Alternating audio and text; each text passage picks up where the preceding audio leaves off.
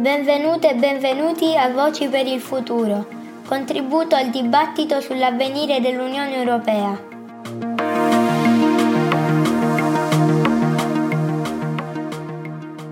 Alessia Surrente, cooperante, attivista per la tutela dei diritti umani, laureato unisalento in governance euro-mediterranea delle politiche migratorie, con la sua voce ci parla dell'Unione Europea e il fenomeno migratorio, il cammino verso una tutela più ampia dei diritti dei migranti.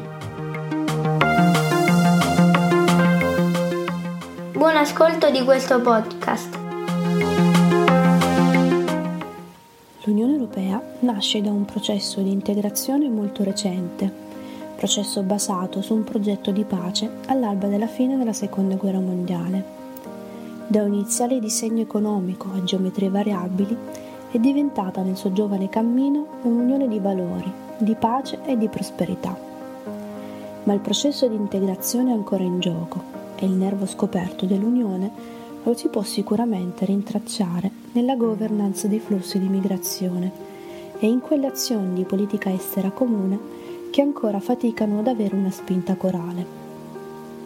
Il ruolo storico dei valori dell'Unione continua a confliggere con la gestione emergenziale del fenomeno.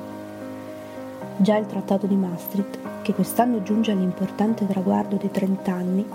ci ha mostrato come fosse intenzionale e profonda la spinta al cambiamento tra gli Stati membri solennemente conosciuto come Trattato dell'Unione Europea, segna senza dubbio l'inizio di una nuova fase del processo di realizzazione di un'unione sempre più stretta tra i popoli europei. Ma occorre soprattutto ricordare come il trattato abbia aperto la strada alla pianificazione di una politica estera e di sicurezza comune, materie queste cardine nella gestione dei flussi di migrazione, intesi in termini di arrivi e accoglienza. Sebbene grandi traguardi siano stati raggiunti in materia di peacemaking, a distanza di 30 anni stiamo ancora osservando come i Paesi membri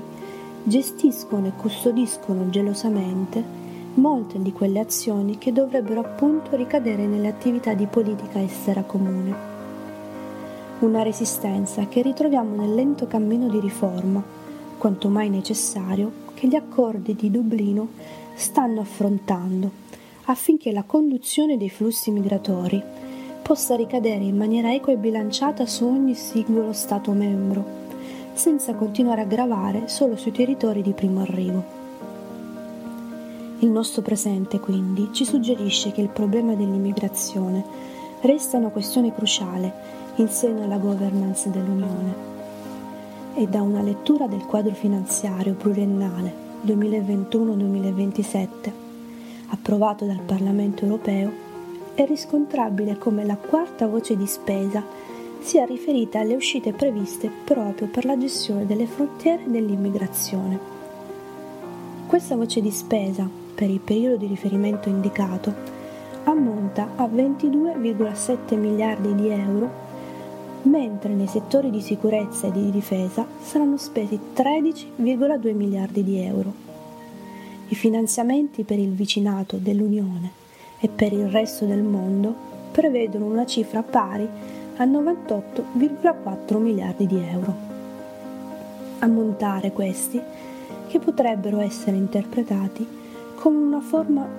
nuova di investimento per la sempre più diffusa pratica di esternalizzazione delle frontiere, modus operandi largamente condiviso da tutti i Paesi membri dell'Unione non attivando più un meccanismo di soccorso pubblico in mare e delegando ai paesi di partenza e di transito il blocco degli arrivi, l'Unione nella posizione di vittima e carnefice nell'uso dei migranti per scopi politici inaccettabili. Quei valori di dignità, solidarietà e giustizia proclamati dalla Carta di Nizza si trovano oggi davanti ad una delle tante curve della storia che l'Unione ha dovuto affrontare nel corso dei decenni della sua esistenza. Ma l'Unione Europea, di cui sono cittadina e promotrice, non può essere solo questo. L'Unione studiata sui manuali e vissuta negli spostamenti,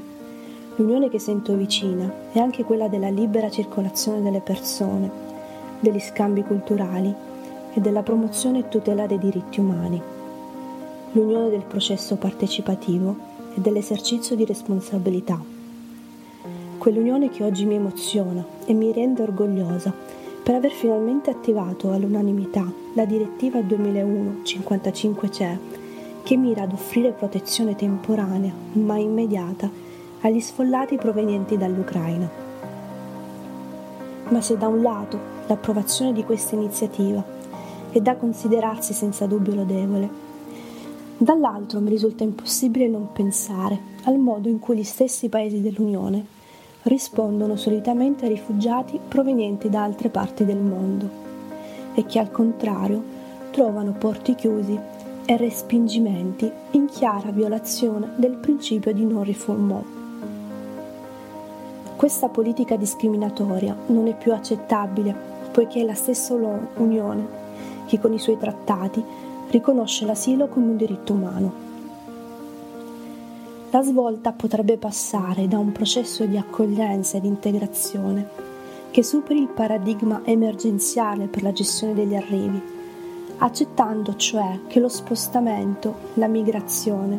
la ricerca di vita migliore è solo un fatto umano, riconoscendo lo ius migrandi come diritto naturale ed universale, ovvero humus culturale europeo. La criticità più grande delle politiche europee sta anche nell'associare la parola migrazione alla parola sicurezza, che in linea teorica non possiede alcuna criticità, ma che emerge nel momento in cui si analizzano gli atteggiamenti dei Paesi membri. Ed è proprio in queste analisi che bisognerebbe rifarci i principi dell'Unione stessa, con il fine di attuare quei modelli e misure di accoglienza necessari come alternativa sicura e legale ai viaggi della disperazione. Strumenti come la direttiva 2001-55CE, i corridoi umanitari e i visti umanitari consentirebbero di risparmiare sforzo operativo, evitando anche la saturazione dei sistemi d'asilo degli Stati membri, distribuendo la spesa prevista per l'accoglienza e l'integrazione in maniera più organica con l'aspirazione di una tutela più ampia dei diritti dei migranti, per un'Unione Europea sempre più democratica ed inclusiva, che lasci la costruzione di muri e fili spinati a periodi storici già vissuti e superati.